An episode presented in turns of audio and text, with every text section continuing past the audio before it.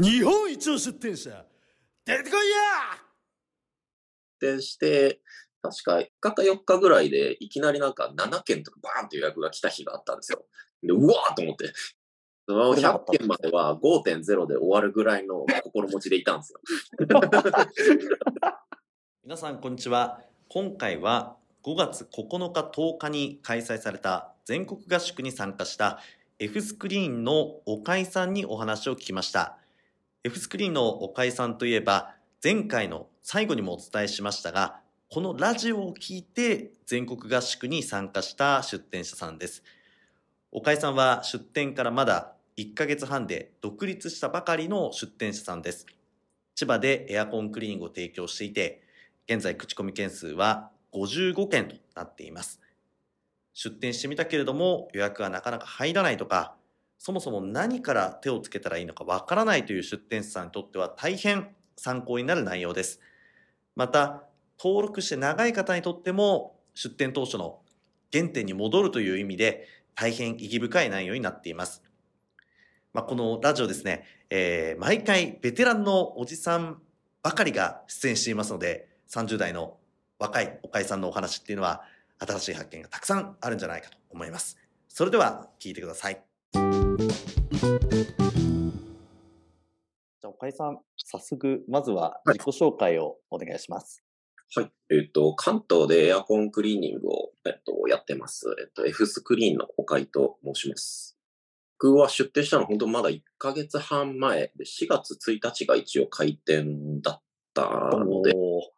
かなり、かなりもうちょっと前というか、いや本当に本当にちょっと前だったんですねそうです、そうです、そうです。本当にそれぐらいだったので、で、一応清掃の業界というかエアコンクリーニングとかは3年ぐらいの経験が一応清掃の会社入らさせてもらって、おエアコンクリーニングを専門でそこの中でさせてもらってたっていう形ですね。そこからまあ独立して、今1ヶ月ちょっとっていう状態ですね。清掃の会社にいたっていうのはもう本当サラリーマンとしていてってことですよねあ、そうです、そうです。普通の社員として勤めてって形ですね。まあ一番最初はバイトで入って、そこからまあ1ヶ月ぐらいで社員になってっていう感じだったんですけあど。そうなんですねはいもともと清掃の業界で働きたいなっていう思いがあったってことなんですか？いや、これまあ、ちょっとあれなんですけど、あの、彼女と働きたくて、僕、あの、彼女と一緒に働く仕事を探してたんですよ。で、おーなるほどまあ、軽配とか、軽配とかなんか、一緒に車で行ってできるかなとか、まあ、ハウスクリーニングとかも、あ、できるなって思って、とりあえず、とりあえずなんか働いてみようと思ったら、エアコンクリーニングいいなと思って、で、まあ、できそうだなって思ったんで、勉強のつもりも兼ねて、まあ、仕事自体も楽しかったんで、はい。で、まあ、やってって、まあ、どようやく独立できて、まあ、この間別れました。え、嘘。マジですか？3年間の末に、はい、別れて、今、はい、あの、まあ、今、エアコンクリーニングをもうやりたくて仕方ないという気持ちでやってます。はい。彼女と働くっていう、その、あれは置いておいて、はい。今日が最近変わりました。切り替わりました。3年間頑張って修行してたのにもったいないというか、まあでも、別れて、もう今は吹っ切れてるんですか？そのためにだって頑張ってきたわけじゃないですか。まだ全然仲良しというか、まあ、全然別に、ただ、ただ別れたっていう状態だけなので。ああ、はいなるほどですね。そうですじゃあまあ、一緒にこう、エアコンクリーニングを回ることはまあなくなったという。はい、そうです。まあ、いずれなくなまあ、今、ちょっとだけ手伝ってもらって、まあ、一応ちょっと楽しんでます。その、彼女あー元彼女と働くっていう、その、ちょっとだけ楽しんでます。あの、余韻に、余韻に浸ってる期間です、今。やばい、最初が面白いです。まさかそんなことがあると思わなかっ計画失敗というか、そうですね、長期的な視点がちょっとなかったので。た。いや、それは誰もわかんないです、さすがに。独立して、暮らしのマーケットに登録したのはどういった経緯だったんですか？は、まあ、もともとその会社さんが結構暮らしのマーケットさんを結構利用してて、で、まあそこの経由でもらってるエアコンの依頼がほとんどだったんです。で、それを僕が対応するっていう形だったので、もうあの、暮らしのマーケットさんがもうすごい集客力だっていうのを結構知ってたところがあって、でかつシステムとかもなんとなく知ってたので、まあこういうことだろうなっていうのを理解してたんで、その、ある程度波にさえ乗れれば、まあ独立したてでも大丈夫なのかなっっていう意識があったんで、かいあの特に他と比較検討とかも何もせずに、暮らしのマーケットに登録するっていう、もう目線でやってたんですね、最初。ああ、そういうことだったんですね。はい。出てこいやで、まあ、はい4月から、まあ、いよいよ繁忙期だということで登録していただいてということなんですけど、あの、出店してから予約とか売り上げっていうのはどうでしたか？正直すごいですね。なんか想像以上に依頼が来てびっくりしました。おはい。本当あの、出店して、確か1週間、1週間3日か4日ぐらいで、いきなりなんか7件とかバーンと予約が来た日があったんですよ。で、うわーと思って、ええー、と思って、その、それを処理しても次の日もその波が止まらなくて、あ、ええちょ価格とエリアを、まあ、価格を下げて、エリアをすごく広げて、うんあの、とにかく間口を広げたら大丈夫だと思ったんですよ。その、まあ、うん最初だったんで、やっぱさすがにね。うん。来ないかなと思って、すごく広げたら、ちょっと想像以上に来ちゃって、まあ、そこからまた徐々に縮めてって、金額も上げてってっていうのをやったんですけど、はいそこからもう、その8件からスタートして、そこから止まってないですね。もう、全く集客には困らず、そうですね。おかげさまなので、もうどういうふうに感謝したらいいのか僕には分かんないです。もうもう分かんない。いやいや一周回ってもう、あの、はい、なんか感謝の仕方が分かんなくなりました。はい。いやいやいや、いや、ありがとうございます。もう、いや、もう、それこそ本当いいサービスいっぱいしていいただいてることがもう、本当に こちらとしてもありがたいことなんですけど、あの、結構その新規の出店者さん、皆さんこう予約がなかなか入んないっていうので、あの、はいまあ、暮らしのマーケットやっぱり、えー競争があるので、前からいる人の方が、まあ、それ当然、仕込みがある分有利だったりっていうのはあると思うんですけど、じゃあその辺の苦労っていうのはあんまりなかったってことですかね？まあ、まあ、若干やっぱりその思ってたのと違うなは微妙にはあったりします。やっぱりその口コミがこう、なんか全部5で続くかなと思ってたら、あ、こういうパターンもあるんだなっていうのはやっぱり出店してみないと分かんなかったと4とか3とかがついちゃうみたいなのは僕正直すごい自信があったので、その、はいまあ会社時代の時にやっぱり結構いろんな経験をしてたので、まあ、ある程度は対応できるんで、まあ、そんなにつかないかなと思ってたんですけど、やっぱりそういうのも含め上位の方は、すごい対策して、徐々にこう、ブラッシュアップじゃないですけど、レベル上げてってるんだなっていうのは思いましたね。ああ、なるほどですね。じゃあ、その、星5を取るっていうのが、思ったよりも、まあ、あの、実際に点数で言うと、岡井さんかなり高いんですけど、まあ、それ、それでも、あの、もうほぼ全部絶対5取れる自信があったのに、意外と、そのれなかった100件までは5.0で終わるぐらいの心持ちでいたんですよ。で、あ、初めて4来ちゃったっていうぐらいの、あの、シミュレーションをしてたんですよ、一応。おおはいはいはい。え、それ、それで入ったのは何だったんですが、まあ3だったんですよ。その、口コミ3が初めてその、5555って来て3って入った時があったんですよ。確か40件ぐらいの時に。それは結構想定してなかったというか、その、あそそういうのも含めて対策しないといけないんだなっていう結構細かい対策が多多かったというか、か僕の中まあ完成してるつもりだったんですけど、まあ全然まだやっぱり甘かったんだなっていうのはありましたね。出てこいや私の中で結構印象的だったのが、これは全国合宿で岡井さんと話したことですけど、はいあの、コンサルタントからの情報が、ああ、まあ、それは、そうですね。想像以上に情報がなかったのと、うん想像以上にその、なんていうんですかね、えっと、まあ、まあ、いい意味でっていうか、あの、介入はしてくれないんだなっていうのは思いましたね。その、こちら側のうん、こっちに行きますよっていうのに対して、何もその、あ、こうした方がいいですよはないんだなっていうのはすごい感じましたね。なんでまあ、それは、まあ、あの、独立してるんで、まあ当たり前っていう感覚はあるとはいえ、まあ、もはいうちょっとだけあるかなっていうのはありました。ああ、なるほどですね。いや、でもそれ正直なところですよね。登録したらもうちょっとこう、あの、こうした方がいいですよ、ああした方がいいですよ、みたいな。なんならもう、あの、正直こう、コンサルの方の名前も忘れてしまったぐらい薄い関係になっちゃってるんで、まあ、そういう意味では、はいちょっと情報は少ない方かなとは思っちゃいました。やっぱり登録したばかりの頃は、もう聞きたいことはいっぱいあったってことなんですね。そう、さすがにまあ、やっぱ細かく言うと、やっぱさすがにアプリとかも、使い方がわかんないとかも多少はあったりとか、こう挙動でやっぱり、挙動っていうんですかね、細かい、こう、まあ、時間をこう、ちょっと調整するときに、なんか微妙にずれたりするのって、これはアプリ側のバグなんですか？こっちの操作のミスなんですか？とか、そういう細かいのも聞きたいなとかはあったんですよ。僕はどっちかっていうとまだ若い方なのでうん、多分そういうアプリ側とかインターネット提供してます。ベンチャー側のなんか感覚ってなんとなく肌感でわかるというのがあるんで、まあそうした方がいいよねっていうのがあるんですよ。どっちかっていうと。うん僕 はそうしてくれた方が、あの、サービス安定するよねみたいなのは価値観としてあるので、正しいなと思いながら。ああ、はいなるほどですね。はいはいはい。そういう中でその情報っていうのは、岡井さんの場合どういうふうにこう、入手していったんですか？暮らしのマーケット大学の YouTube 見るのと、あとはその、やっぱラジオ、まあ、今回みたいなそのラジオとかも結構最初から最後までほぼ全部聞いて、多分結構最近のやつはもう何回も聞いてるんですよ。ええあ、そうですか。林さんのあの第3回、あの 3, 三部作とか、ほぼもう、多分何回聞いたんですかねわかんないですけど、もう何回も聞いてますね。ええあ、そうですか。え、そうですねの。せずに、あの再生ボタンを押して何回もループしてるんで、普通にえ音楽感覚で聞いてますね。え それは、途中と車の中で聞いてるんですか？あ、そうですね。あの、お客さんとこ向かうときとか、まあ、帰りのときとかに結構聞いてます。YouTube はまあ、なんとなくこう、ユ YouTube でエアコンクリーニングとか検索してれば、あの、はい出てくると思うんですけど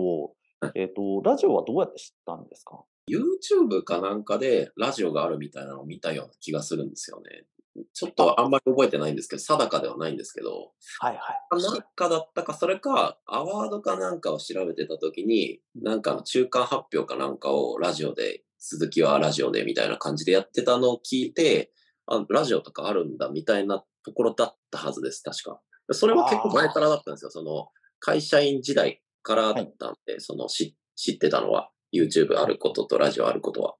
前から知ってて、で、いざこう出店した時に情報が足りないぞってなって、えー、じゃあなんかないかなってことで、あ、じゃあまあ YouTube とかラジオとかあったからちょっととりあえず見ようみたいな、そういう順番ですかね。そうですね。その順番的にはそんな感じです。ああ、な出てこいやあ、そうだ。これも聞きたかったんですけど、この前の全国合宿に、えーご参加いただいたこう理由っていうのはどういったものになるんですか？結構いっぱいあるんですけど、僕は、まあ全部教えてほしいです。全部はあれなんですけど、まあ正直集まったりするの結構好きなんですよ。そういう同業者の人とかと集まっ て、はいその情報交換とかしましょうっていうのは、その大小関わらず結構好きなところがあるんですよ、僕は。そのえまあ技術的なものと、その、やっぱそういうところでしか拾えない情報とかがあるっていうのはもう、まあ30ぐらいになってくると分かってるというか、ーうんうん。そういうところでしか教えてくれないタイプの人がいるとか、ん。そういうところでポロッと喋ってしまうタイプの人がいるっていうのを知ってるので、なんかまだちょっとポットでの独あの独立したてなので、そこで聞けた情報の重さで今後の行き先も変わってくるぐらいの情報落ちてるっていうのは感覚で知ってるところがあって、なそもそもその合宿の内容を正直あんまり見てなく、ただ申し込んでるんですよ。ああ、なるほど。あ、じゃあもう、まあ、ととりあえず、その、クラマで活躍してる人いるから、そこに行けば何かしらの情報を得られて、まあ、そこからご自身の方向性とかも決められるだろう。その価値があるだろうって、もう最初から分かってたという。はい、はあるんで、まあ、と、まあ、そもそもやっぱ YouTube とかで、こう、まあ、星香さんとかもそうですし、東京エアワークスのあの、松江さんとかの分解動画とかめっちゃ見てるんですよ、僕。あの、はいはい。高橋さんと星香さんのあの対対談してる動画とかも 結構見てるんですよ。めちゃくちゃ言ってんなとか思いながら。すむちゃくちゃってあの悪い意味じゃなく、なんかあの、あ、そんな、そんな情報も、あ、すごいな、みたいなのを聞きながら聞いてたんで、こう、はいまあお会いしたいっていうのは結構ありました。田島さんとかもお会いしたいの、まあ正直むっちゃ聞いてるんで、お会いして話できたらなと思ってたんですけど、それ、それもあれなんですよ。だいぶ先の話だと思ってたんです。あの、上の、あの、アワードとか参加した人だけが喋る領域にいる方だと思ってたんいで。やいやいや、そんなことはないです。まあ、あそうですか。ええあ、それで参加していただいたんですね。そうですね。なんで、そういう、まあ、あの、実際のやっぱ話してみて聞ける情報を知りたいっていうのが、まあ結構大きかったところではあります。あの、私はこういう集まりとかが大嫌いで、あの、岡井さんの話聞いて、はいいや、そうだなと思思いましたね。いや、そうだなっていうかな、なんて言うんでしょうね、こう、そこに行かないと得られない情報ってある絶対あると思いますし、自分よりもこう、長くやっててうまくいってる人、まあ先輩方いれば、そこ行ったら得られる情報ってあるじゃないですか。分かってんですけど、なかなかこう、なんていうんですかね、知らない人とあんま話したくないなみたいなのを思っちゃっ て、えー行動しないみたいな、まあちょっとダメパターンなんですけど、やっぱその辺のなんか、あのーよし、まずやってみようみたいな、はい。えーところが、やっぱ全然違うんだなっていうのはちょっと思いまし たね。さすがに、やっぱ独立してるんで、そういうフットワークの軽さは大事かなとは思いますね。ご自身で仕事をやるためにまあ独立してやってんですもんね。そこで情報を取りに行かなかったら、ただのサラリーマンじゃないですもんね。自分、お仕事なくなっちゃいますもんね、自分の会社も。そうです。まあ、それこそ本当、そうなんですね。ハウスクリーニング業界はそういう業界かなっていう感覚がちょっと強いのはありますね。仕事はいくらでも取れちゃう業界だと思うので、安くすれば、金額安くしたりとか、人求めてる会社はいっぱいあるというか、下請けだったら無限に取れちゃうと思うんで、そこの中でちゃんと稼いでる人と稼いでない人が、もう明確な業界だと思ってるんで、確かにそうですね。やっぱちゃんと稼いでる人がこうしてますよは結構大事かなとは僕は思ってますね。出てこいやあの、そういうわけで、今回その全国合宿に参加していただいたんですけど、実際参加して、なんかそれぞれこう良かったとこ悪かったとこってあると思うんですよ。はい。で、それちょっとお聞きしたいんですけど、良かったとこはどんなとこありますか？い一番は、まあ、実際その参加して、やっぱりその僕の思ってた通り話できて、実際こう面と向かって話できて、お酒飲んで、ちゃんとその話したい人と話せて、で、これってどうなんですかをちゃんと答えてもらえるというか、なんかあの、まあ、特に僕欲しかった情報って、閑散期どうしてるんですかが結構知りたかったんですよ。で、それが結構閑散期埋まってますよっていう人もちょろちょろいて、あそれはすごいなとは思いましたね。そういうやっぱ結構でかかったですね。まあ、あとはまあ結構僕の中であの、なんか驚いたのはあの、あと、サンサンキューハウスクリーンとかの佐々木さんがあのやってた発表で、あの、口コミであの分析してエリアとあのやるっていう分析の発表されてたんですけど、あの、口コミ数とそのエリアで出るその口コミ量とを数字で月ごとに出して数値を出してますって、これマーケティング会社がやるやつやんとか思いながら見てたんですよ。いや、ちょっとレベル高えって思いながら聞いてたんですけど。ですね。あれは驚きましたね。私も一番衝撃だったかもしれないですね。特にあの、なんて言うんでしょう。分析ツール、有有料プランの分析ツール皆さん使ってたじゃないですか。で、そこまでは、あの、あ、こういう使い方するんだ、すげえっていう、なななんていうんですかね。まあ、あの、そう、想像できる範囲、まあ、そ想像以上なんですけど、まあ、あそういう使い方あんだ、みたいな感じだったんですけど、もうない数字は自分で、あの、全部数えちゃえばいいじゃん、みたいな。これは、あの、暮らしのマーケットさん側がやるようなことを、なんか、先回りしてやってらっしゃるとか思いながらずっとこう僕前で見てたんですけど。いやあれはすごかったですね。ちなみにあれ、あの、岡井さんが、なんで、こう、じ自分の、その、予約で、はい。まあ、エリア出るから、予約で見ればいいんじゃないのって言ってたじゃないですか。その、あ口コミでわざわざ数えなくエリア絞ってやんなくていいんじゃないですか。はい。で、えっ、と、佐々木さんがお答えされて、はいで、岡井さんは、あの、ちょっと次元が違くて、すげえみたいなお 答えをしてたんですけど、ちょ、はい僕も実は分かってなくて、岡井さんのおっしゃる通りだなって、ちょっと私は思っちゃったんですけど、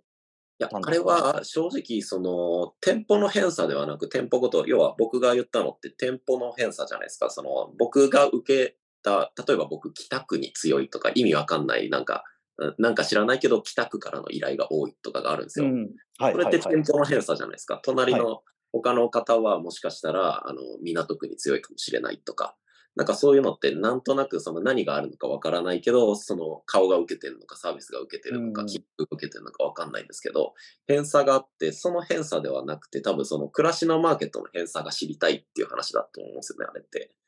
おっていうと、どういうことですか？あ暮らしのマーケット全体でのそのエリアごとのその偏差に関しては、自分たちが持ってる情報だけでは得ることができないんで、口コミの数字で、えっと、もう僕が例えば北区で100件口コミ得てて、佐々木さんがもしかしたら5件とかしか得てなかったら、僕だけは北区の情報すごい持ってるけど、佐々木さんは持ってないみたいなのの、その差を埋めるために、いや、北区は105件の口コミ来てるよねっていうのを知りたいみたいな。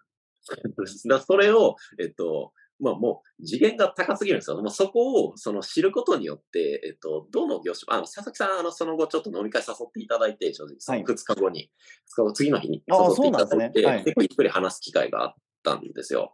で、まあ結構知ったというか、その佐々木さんが結構抱えてらっしゃるというか、教えてらっしゃる方が結構いっぱいいたんで、まあ、そういう方も見て、そういう人にアドバイスするために、全体的な統計こうだよねっていうのの説明するための資料だったんだなっていうのは後で分かりました、ああ、なるほどですね。あの次元が高すぎました。いやいや、すごいですね。あとは、まあ、あの、小滝さんにちょっと会ってみたかった。本当ですか ちょっと、え実際会ってどうでしたか？思ったよりちっちゃかったですか？可愛かったですね。なんいだ本当ですか？本当ですあかねの、二次会で、あの、おじさんたちの真ん中で一人で笑って普通に飲んでるんですげえな、この人は、とか思いながら、いや、普通言いづらいんだけどな、とか思いながら、出てこいや他にこう、これ良かったなっていうのありますか？この人と会えたがほとんどなんですよ、正直。までは。その、まあ、田島さんと話せたもそうですし、まあ、小滝さんと写真撮れたとかもそうですし、の ありがとうございます。はい、星川さんと話できたとかもそうですし、星川さんなんかもう絶対忙しくて話せないと思ってたら同じグループだったんで。ああ、そうでしたね。同じでしたね。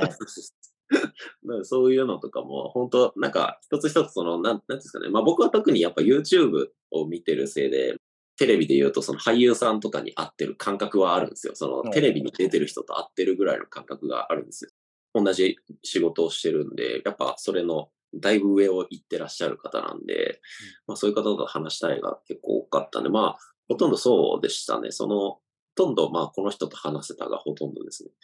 すいません、そなんかななんていうんですかね。セミナーの内容とかは正直その、あの、ありがたいなと思う反面、やっぱりなんか直で聞きたい内容とかが多すぎて、その、聞くと、大川さんとかも、その、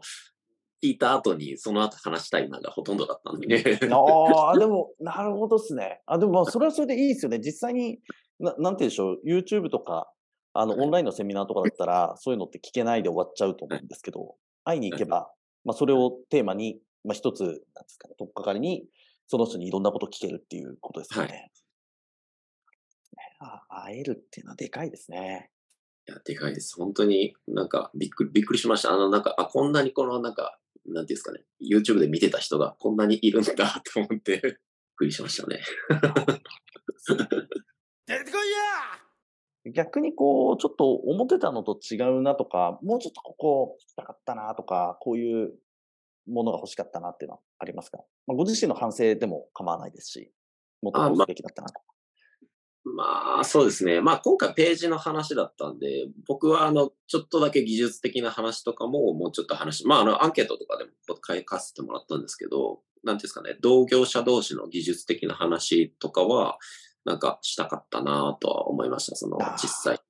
正直、その、まあ、段階で言うと今、ページをなんとか頑張って変えたい気持ちというか、変えるっていう、その、なんですかね、気持ちよりかは、今結構仕事がバンバン来ちゃってるんで、うん。でそっちに結構シフトしちゃうというか、技術的な部分とか、まあ、はいどうやったらお客さんにいいサービスできるとかの方が、どっちかというとウェイトが今重い状態うん。なので、そのページをすごい綺麗にしたところで、依頼したいってお客さんに思ってもらったところで、今受けれないので、ああ、今すごいいいことですよね。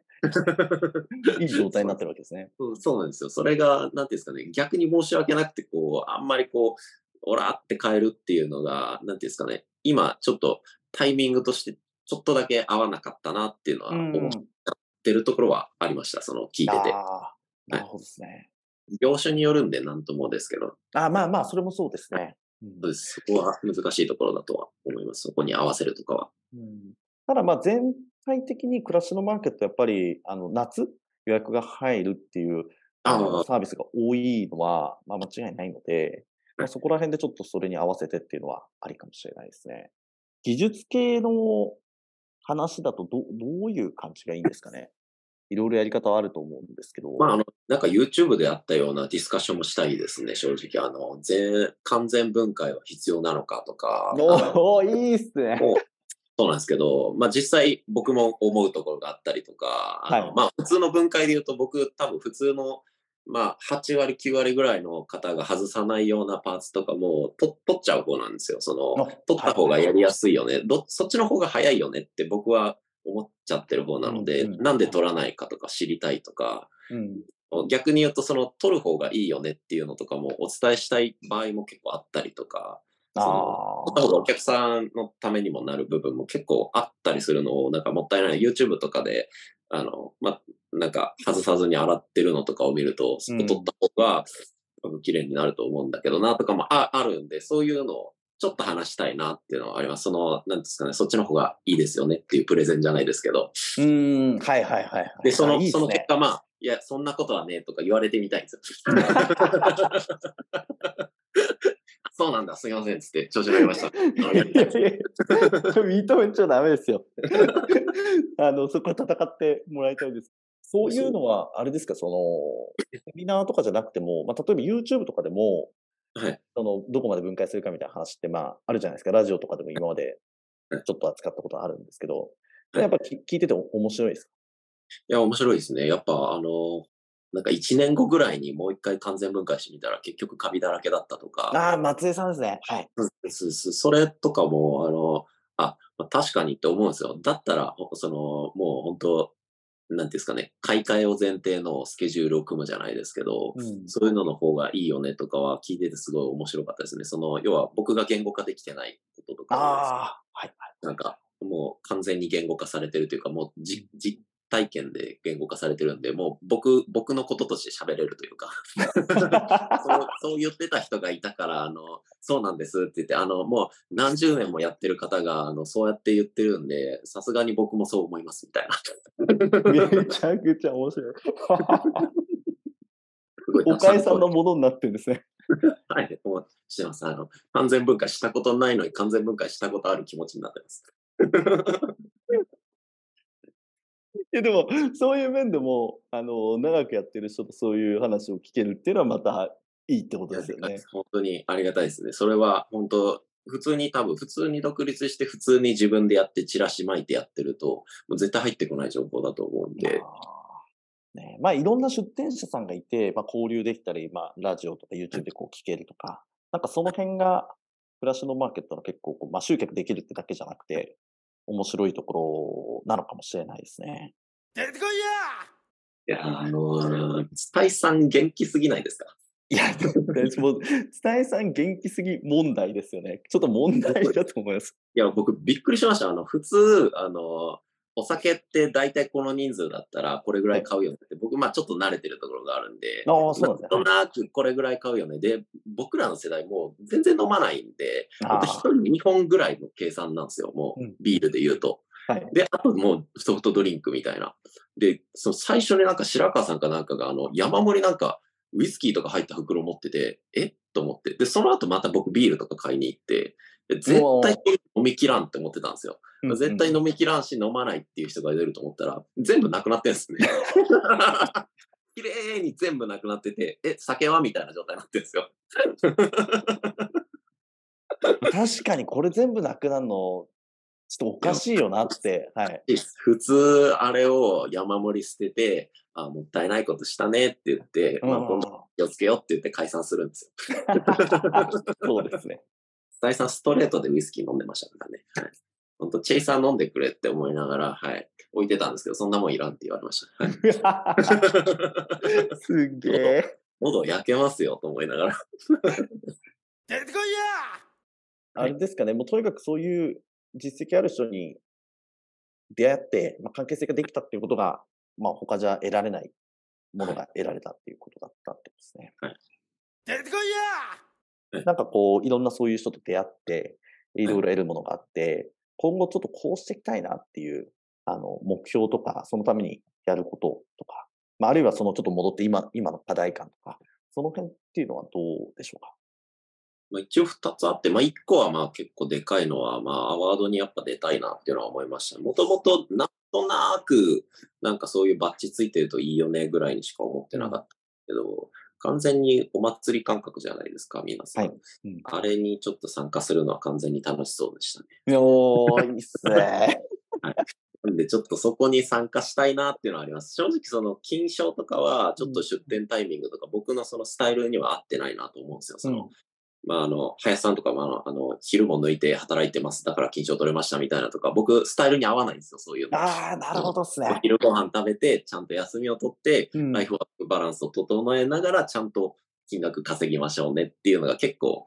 好きなの、好きというか、それが合ってるので、はい。まあ、そういうその金賞取るぞ、そのために売り上げ上げるぞっていうのは正直できないんで、とりあえずその悪悪くないサービスを出してアワードを取れるような準備したいっていうか、入選ぐらいまではいけるような準備はしていきたいなっていうのは思いました。もう一つは何ですか？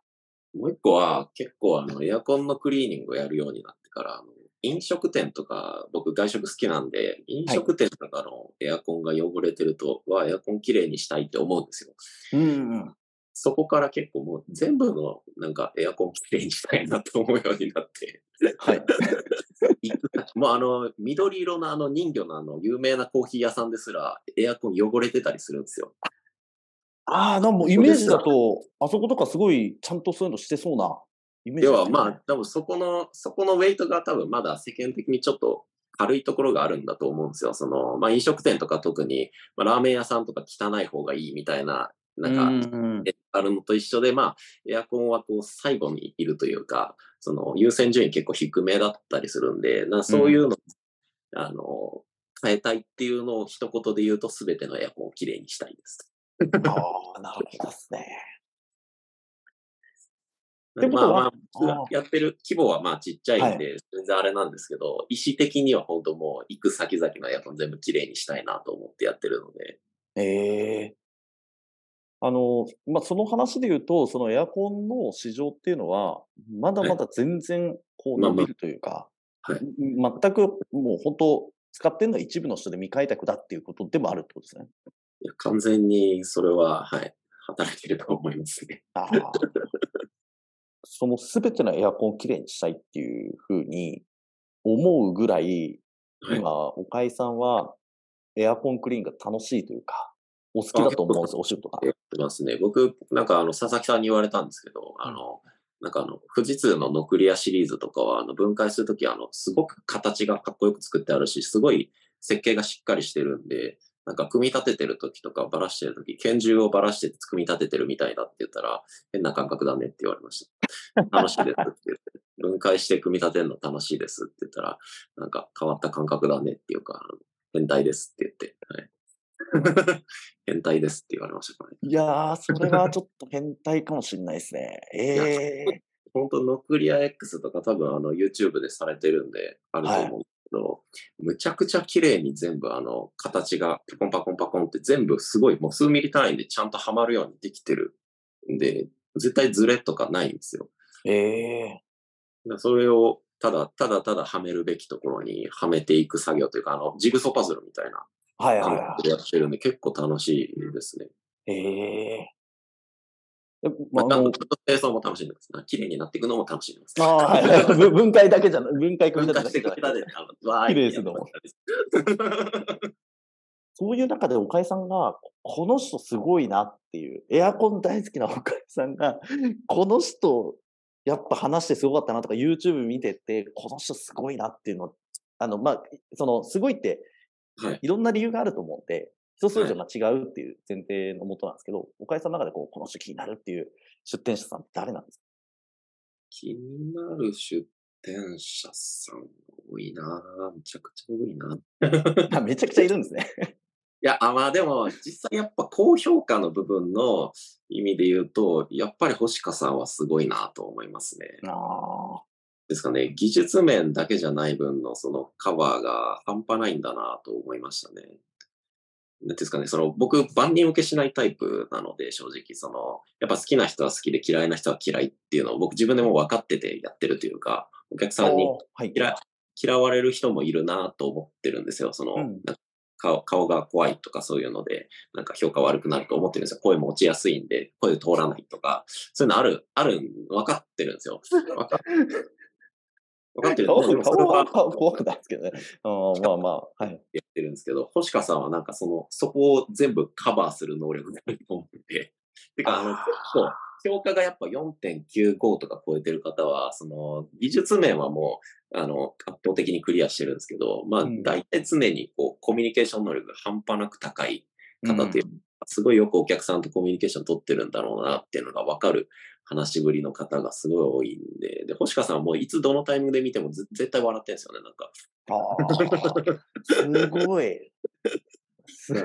ごいすごいなと思って、それはお客さんも気分いいんだろうなとか思いながら、あの、なんか前に立ってるの見な見ながら 眺めてました。それはすごいですね。できるもんじゃないですね。あ、じゃあまあ、その、お岡井さんのスタイルとは違うっていうのもあって、はいあその、ご自身がやる、求めてるスタイルというか、追求してるスタイルとか、ご自身のそのやり方と違うけども、はいだからこそっていう部分で、はい。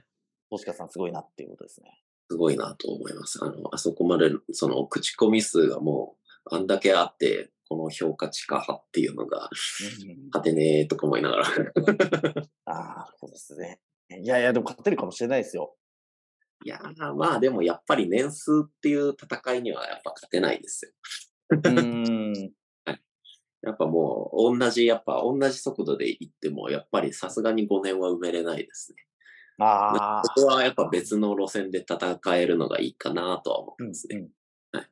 なるほどですね。なんで僕はまあちょっと若いんで、こう、I- IT リテラシーがまあ比較的高い方だと思ってるんで、まあそういう路線で戦えるといいなとは思まあ、そうですね。そうですよね。まあ、そそれぞれこう、得意不得意が、いろんなスタイルがあると思うんで、なんかその中で岡井さんらしさっていうのが、どんどん発揮されたら強いですよね。楽しくて、本当は30分ぐらいで終わる予定だったんですけど、ちょっとめちゃめちゃ聞いちゃって、本当にありがとうございますあ。りがとうございます。これすであの、ちょっと使わせてもらいます。めちゃめちゃ楽しかったです。ちょっとなんかあの、はい都合悪いところはうまくカットして。いや、でも、田島さんあれなんですよね。ここカットでお願いしますを、カットしてないんですよ。えどういう、どういうことですか？確かなんかのラジオで、誰か、高橋さんだったかな忘れたんですけど、なんかの時に、い、や、ここはカットでっていうコメントが入ってんですよ。いや、もうその時点で意味ないじゃんとか思いながら、もうあのカット通じませんよって宣言してるようなもんじゃないですか。そうですね。いいや、もう、わーと思って、怖えーって思ったんですよね。まあそうなんですよ。ちょっと面白かったら無視して使うっていう。とか、これは意味があるなと思ったらもう勝手に判断して使っちゃうっていう、あれなんで、もしかしたら岡井さんのお話もちょっと一部、あの、どうかなっていうのも出ちゃうかもしれないですけど、まあ、でも今回あの、カットでっていうのはななかったですもんね。あ、はい、大丈夫です。はい、大丈夫です大ね。じゃあ、はい、遠慮なく使わせてもらいます。